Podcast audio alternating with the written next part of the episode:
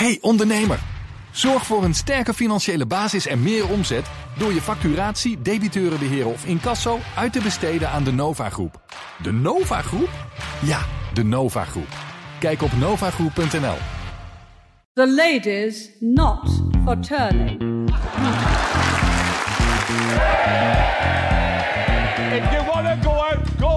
But if you stand again, I'll lord you out. Make your mind up. Are you excited about another election? You're joking. Not another one? Oh, for God's sake, I can't honestly. Je luistert naar Van Beckhovens Britten, een podcast over het belangrijkste nieuws uit het Verenigd Koninkrijk. Met in Londen Lia van Beckhoven. Ik ben Connor Klerks bij BNR Nieuwsradio in Amsterdam. Dag Lia. Hey Connor. We gaan het deze week uh, hebben over wonen. Want er zijn twee grote verhalen deze week. De hypotheekcrisis, daar komen we straks op. Maar we beginnen bij dakloosheid.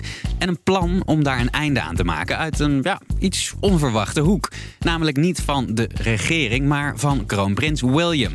Hij lanceert deze week een vijfjarenplan tegen dakloosheid. I first visited a homeless shelter when I was 11 with my mother. The visits we made together left a deep and lasting impression. Over the next five years, we have a unique opportunity to develop innovative new solutions and scale their tangible impact. This will inspire belief throughout the UK and beyond that homelessness can be ended for good. Lia, wat stelt Prins William eigenlijk precies voor? Nou, je zei het al, het is een vijfjarenplan. Het is een campagne om uh, zes steden die hij heeft uitgezocht, ieder um, uh, een half miljoen te geven. Uh, en, om in die, en, en, en, dat geld moet gebruikt worden door, een organisa door allerlei organisaties, lokale organisaties die te maken hebben met dakloosheid, uh, aannemers, lokale bouwers, noem maar op. En die moeten dan uh, gezamenlijk vijf jaar lang bedenken hoe ze in feite Finland kunnen kopiëren. Ah. in Finland, je, je, weet het misschien wel, Conor, maar in Finland hebben ze jaren geleden al geprobeerd om dakloosheid uit te roeien. En dat is vrij goed gelukt. Ja. Um, uh, um, geloof het of niet, maar de oplossing blijkt mensen een dak boven hun hoofd te geven ja, en extra te simpel, begeleiden. Hè? Precies. En daarna natuurlijk ook extra te begeleiden ja. uh, als het gaat om uh, mentale gezondheidsproblematiek, bla bla bla bla bla. Ja. Nou, dat wil William dus ook. Um, en dat, uh, daar zijn zes steden mee gemoeid. Maar dat niet alleen.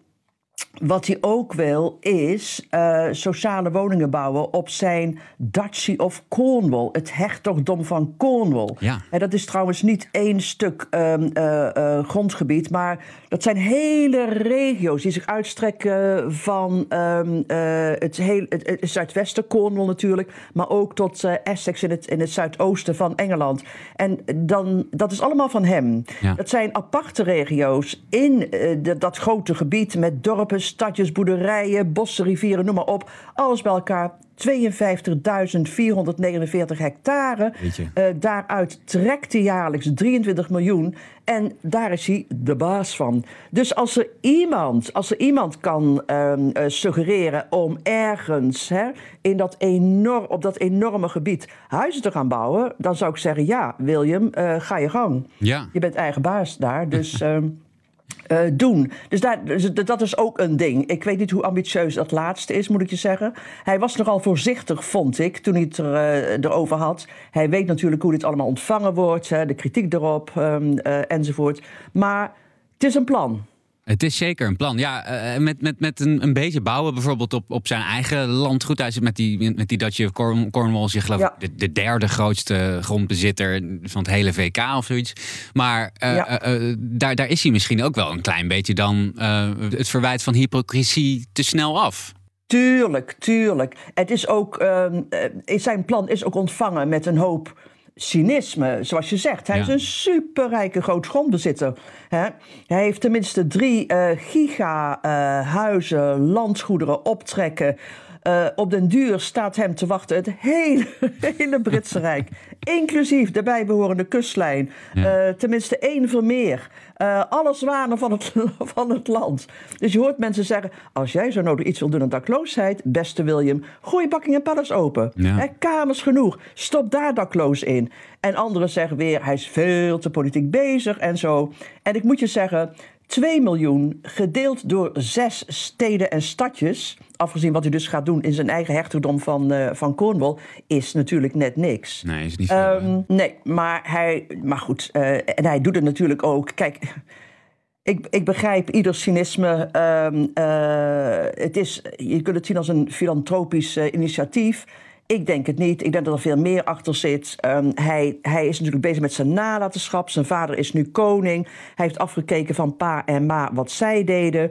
Um, uh, Charles, met name, zoals je weet, was vanaf begin af aan bezig met klimaat. Dat was zijn ding. Schreef erover, praatte erover, liet ze erover interviewen en zo. Was een van de eerste die in de jaren 60 al aan de bel uh, trok daarover. Toen hij het had over wat gaan we doen met dat plastic afval bijvoorbeeld. Was ja. toen revolutionair. Um, uh, Charles heeft trouwens ook zijn eigen dorp laten bouwen. Hè? Een beetje. Ja, ja zo'n zo heel raar modeldorpje is dat, hè? Een soort, soort uh, ja, uh, Middle England. Een beetje Lego. Maar, ja. ja. Ja, ja, ja.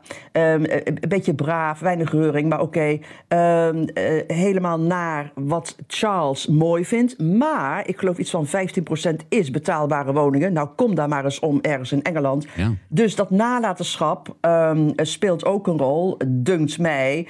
Uh, plus uh, het feit dat je dat toch nodig hebt om relevant te blijven voor een jongere generatie als royal. Hè? Ja.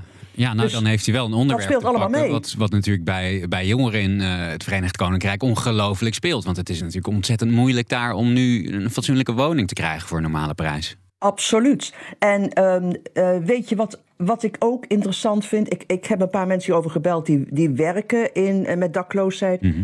Kijk, er zijn, even toch even de cijfers, er zijn 300.000 daklozen in Groot-Brittannië en Ja. 1,25 miljoen mensen in een land van 67 miljoen. 1,25 miljoen mensen die zitten in tijdelijke opvang en hebben het vooral over gezinnen.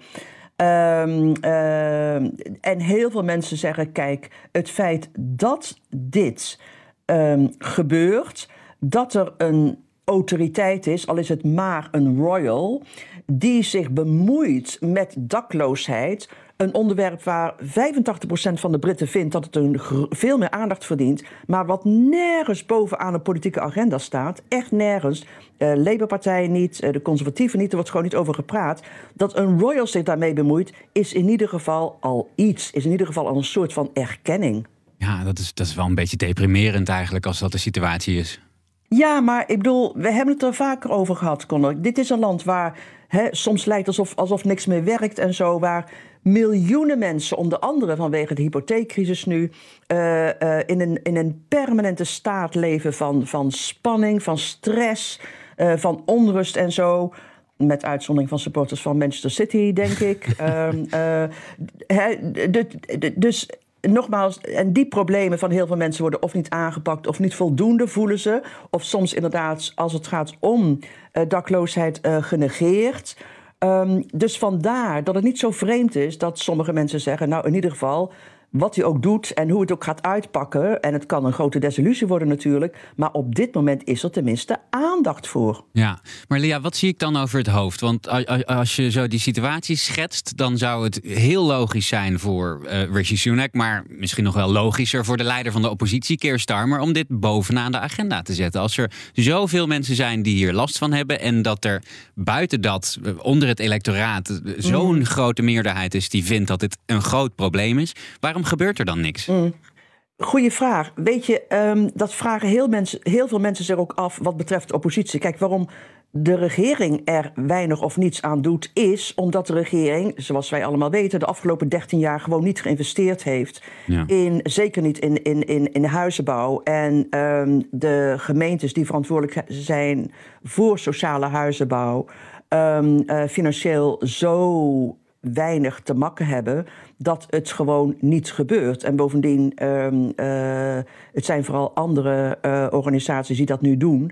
Dus de regering um, praat niet over investeringen, praat niet over het uitgeven van geld of het oplossen daarvan, omdat zij zeggen alle investeringen nu. He, dat heeft een negatief effect en dat zou alleen maar inflatie in de hand werken. Ja. Maar het is dus geen ding uh, waar de conservatieven um, de afgelopen 13 jaar iets mee gedaan hebben. Um, wat Labour betreft, Um, de Labour-partij is helemaal gefocust op verkiezingen die mogelijk eind volgend jaar al gehouden gaan worden. Mogelijk, want de regering mag zelf beslissen binnen een periode, een tijdsbestek van vijf jaar, wanneer ze verkiezingen uitschrijft. Maar Ja. het moet januari 25 voor die tijd gedaan worden. En Labour, eh, wat Labour ehm, wil is helemaal geen kans geven voor de regeringspartij om gaten te schieten in wat voor ballon ze ook oplaat. Dus er zijn maar een paar, ehm, eh, een paar gebieden eigenlijk waar de oppositiepartij zich over uitspreekt. Eh, dat is bijvoorbeeld inderdaad over ehm, de algemene economische situatie van het land. Maar Brexit bijvoorbeeld, daar hoor je Labour ook helemaal niets over zeggen. Nee. En hetzelfde geldt voor bijvoorbeeld eh, de, de, de stakingen die nu bezig zijn, nog steeds in de gezondheidszorg. Labour zwijgt daarover. Hetzelfde geldt voor allerlei andere sociale problemen, zoals inderdaad dakloosheid. Omdat eh, Labour niet wil dat of de eh, pers, hè, die voor een groot deel de conservatieve partij steunt, ehm, eh, kritiek heeft waar ze dan de rest van de conservatief, van de rest van de verkiezingscampagne aan vastzit. Dus dan is het maar veiliger om hierover heel weinig uitspraken te doen. Ah ja, je hebt, je hebt wel een beetje medelijden met, de met de Britten als je dat zo hoort, hè? Nou ja, ik wel. Ik, bedoel, ik ben de afgelopen paar weken het land in geweest voor een eh, serie reportages over wat er gebeurt als een verzorgingsstaat ehm, eh, niet meer werkt. En de gevolgen die dat ook heeft voor de economie. En ja, wat je ziet is, wat je al weet natuurlijk, maar het, je begrijpt ook waarom de miljoenen, miljoenen Britten onder zo'n ontzettende stress leven. Ja. Ja, en ondertussen gaat het op een ander eh, aspect qua wonen in het eh, VK ook eigenlijk helemaal mis. Eh, nu de Bank of England voor de dertiende keer op rij de rente heeft verhoogd, komen veel huizenbezitters in de knel met hun hypotheek. Een kwart van alle huizenbezitters krijgt te maken met een forse verhoging van die hypotheeklasten. En Lia, dat hypothecaire systeem dat werkt anders dan bij ons. En dat, dat maakt het ook gevoeliger, geloof ik, voor die renteverhogingen. Hoe zit dat? Ja, nou ja, inderdaad, over stress gesproken. Eh, ja, de rente is de hoogste in, in, in 15 jaar en dat zorgt Ja. van, voor, voor paniek.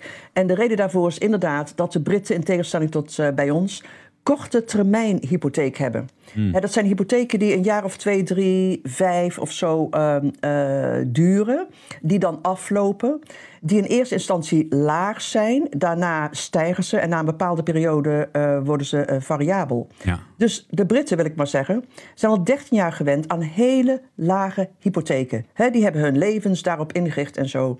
Nu, met een stijging, ehm eh, recordhoogte van 15 jaar, is, wordt dit echt gezien als een tijdbom. Een bom onder hypotheken van inderdaad 2,5 miljoen Britten.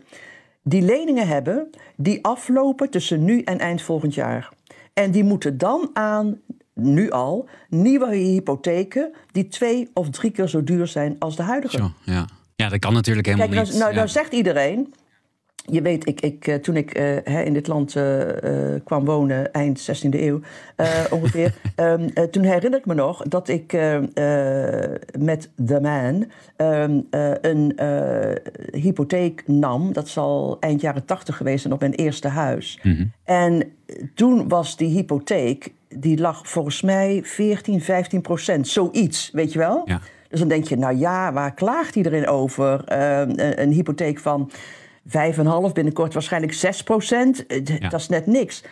Maar ehm, de verhouding tussen hypotheek en eh, huisprijzen, die zijn echt zoek. Ik bedoel, ehm, de huizen in de jaren 80 waren gemiddeld twee keer de prijs van je salaris. Ja. Nu is dat gemiddeld 4,5 procent. Dus de hypotheek slokt een, hypotheekuitgaven slokken een veel, veel groter deel op van je inkomen. Bovendien is er ook geen belastingaftrek meer, weet je wel? Ja. Dus, lang verhaal kort, eh, de schatting hier is dat nu bij Britten 56 procent van hun inkomen ehm, opgaat aan eh, hypotheekrente. Ja, en dat is dan een gemiddelde. Hè? Dus dan zijn er ook een heleboel mensen die eh, echt in de problemen komen, die echt 56%, veel meer nog moeten gaan betalen. Absoluut, dus dat is gewoon niet te doen. Dat is gewoon niet te doen. Ja, je noemt het een tijdbom. Ik denk dat dat helemaal terecht is. Is, dat nog, is hier nog iets aan te doen? Of eh, moeten we maar gewoon wachten tot die bom barst. En eh, ja, dan hebben wij in elk geval weer wat te doen. Maar eh, eh, voor die mensen is het Nou ja, natuurlijk echt een ramp. Ja, nou ja, wat, iedereen, wat iedereen zegt is inderdaad... eh, wa- waartoe het zal leiden is een eh, nodige correctie op de Britse huizenprijzen. Want de markt is al lang eh, eh, eigenlijk volgens mij altijd al oververhit geweest. Dus het is helemaal niet gek als die prijzen wat gaan dalen. Maar eh, ik ben geen econoom, maar ik, ik, ik geloof niet dat eh, de huizenmarkt zal instorten... ehm, omdat er bijvoorbeeld geen werkloosheid is. Dus, dus dat, dat, dat, dat werkt allemaal. Dat, eh, d- die, ehm, het, dat, dat onderdeel dat vaak zo- eh, zorgt voor eh, een economische crisis is afwezig voorlopig. Maar er is inderdaad een enorme druk op de regering om de huizenbezitters te beschermen. Maar, zegt ehm, eh, premier Sunak, daar is geen beginnen aan. Hè, dat zou alleen maar voor nog meer scheefgroei eh, eh, zorgen. Want als je denkt dat huizeneigenaren en huizenbezitters het slecht hebben... ik bedoel, mensen die huren, hebben het nog veel moeilijker. Ja. Die geven vaak nog een groter deel van hun inkomen uit aan huur. En ehm, dat is dan vaak voor eh, huizen die niet te vergelijken zijn met eh, het gemiddelde huurpand in Nederland. Dus, zegt Sunak, ja, wat zei hij ook weer? Hij zei een paar dagen geleden, zei hij, hold your nerve. Oh ja. Dat ik, nou ja, hold your nerve. Weet je wel? Eh, ja, hou, hou, hou vol. Eh, eh, ga niet door de knieën. Ja, ik vond het een hele merkwaardige uitspraak voor mensen Ja. die inderdaad eh, slapeloze nachten hebben en niet weten of ze over een paar maanden eh, zich nog kunnen veroorloven te wonen waar ze wonen. Ja. Ehm, maar het, het klinkt allemaal wat, wat, wat, wat afstandelijk, wat, wat zorgeloos. Maar kijk, waar hij op. ehm, en en dat, dat is ook een kritiek natuurlijk die hij vaak te horen krijgt. Hè, want en de minister van Financiën. En Rishi Sunak zijn de aller, allerrijkste, respectievelijk ministers en premiers, hè, die eh, Groot-Brittannië gehad heeft. Ja, ja. Dus mensen voelen een beetje van, vooral met uitspraken als hold your nerve, eh, raak niet in paniek. voelen een beetje alsof het hem eh, niet echt kan schelen, want hij voelt het niet. Ik weet niet of dat zo is, maar zeker is waar hij op ge- gefixeerd is, is op het ehm, beheren van de inflatie. Hij zegt de bron van alles, van alle kwaad, is inflatie. Hoe hoger de inflatie, hoe hoger de rente, hoe hoger de hypotheek. Dus mijn prioriteit is inflatie onder controle te krijgen. En de enige methode die daarbij gehanteerd wordt, is ehm, renteverhoging. ja, en dus gaan we waarschijnlijk af op een veertiende keer. Ik denk het wel, tenminste, dat is de verwachting hier. Ja.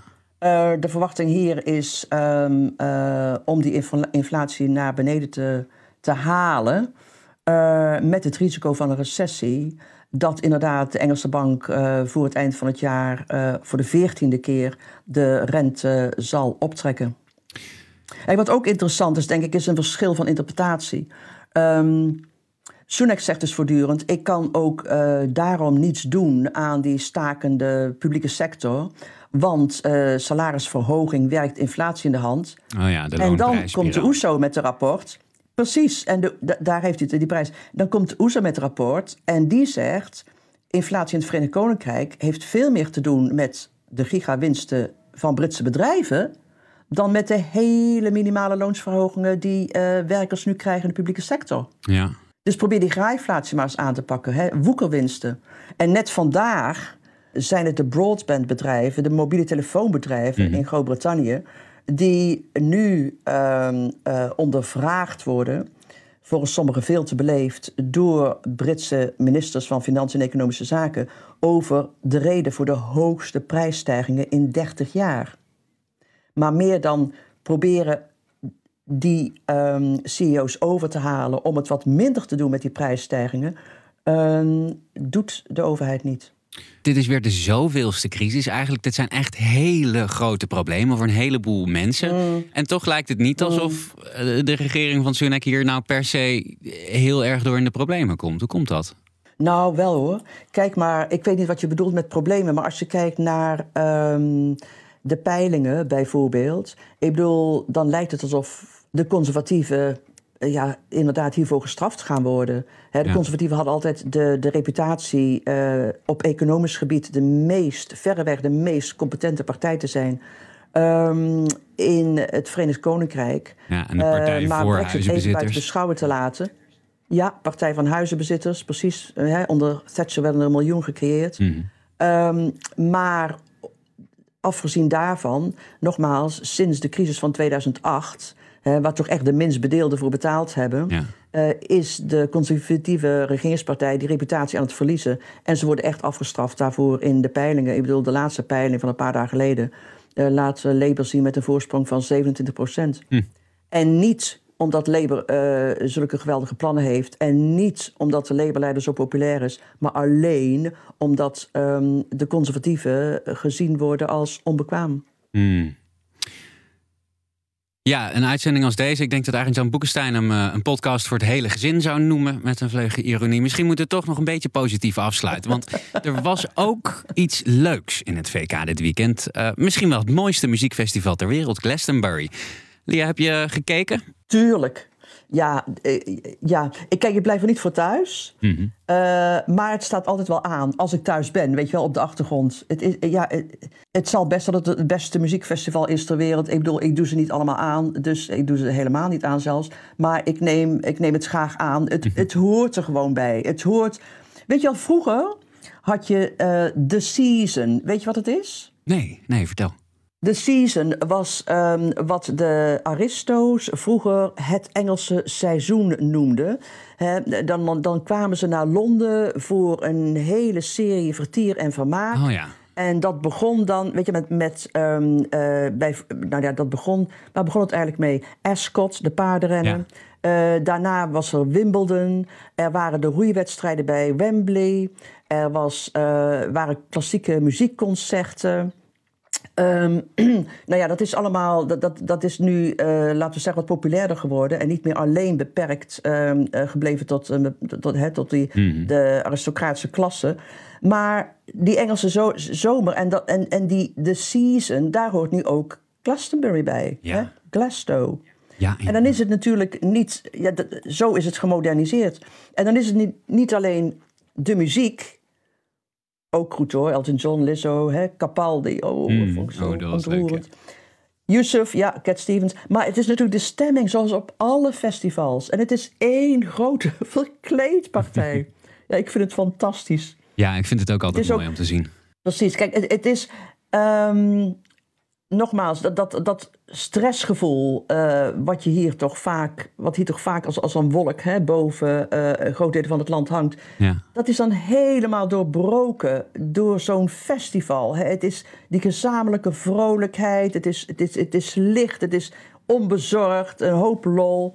Ja, fantastisch. Ja, en zo massaal. Hè? Ik, heb daar altijd, ik sta daar altijd van te kijken. Ja, in een eh, vorig leven was ik popjournalist. Dus ik heb aardig wat muziekfestivals van eh, heel dichtbij Ah, bekeken en ook wel verslagen. Maar ja, Glastonbury is wel van een andere orde. En ook niet alleen zeg maar qua die grote, eh, eh, maar ook gewoon wie er speelt. En ja, je hebt toch Ja. altijd wel een afsluiter waarvan je zegt dat zou bijna, dat zou eigenlijk nergens, eh, nergens anders kunnen. En deze keer, ik, eh, ik haal hem er heel snel weer uit, want ik ben doodsbang voor de Buma. Maar toch even een klein stukje luisteren naar die van dit jaar.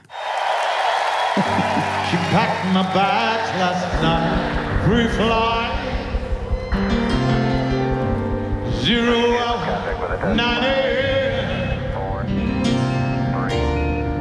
And I'm gonna be high as a kite by then.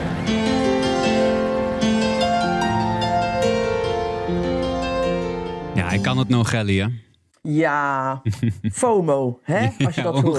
of ja. out. Dat, dat, heb ik, dat heb ik echt hoor. Ja, ik vond hem fantastisch natuurlijk, Elton Ja. John.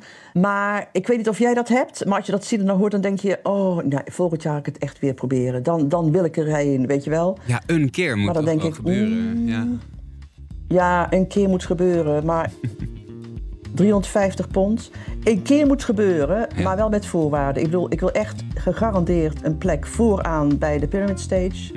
Ehm, het is maar dat je dat weet. Een bed op loopafstand. Eh, ik wil een wc waarvoor ik minder dan een half uur moet lopen. Ehm, eh, ik wil ook minder dan drie uur eh, moeten wachten voor voedselkraampjes. en dan ga ik. Nou, ik zal eens kijken. Ik ken misschien wel wat mensen die wat kunnen regelen. En ja, als je vooraan wil staan, ik ben 1,90 meter. Dus je mag op mijn schouders, dan heb je in elk geval gegarandeerd zicht. Deal, deal. Doen we. Oké, Lia, dat gaan we regelen. Dankjewel voor deze week. Ik spreek je woensdag weer. Tot volgende week.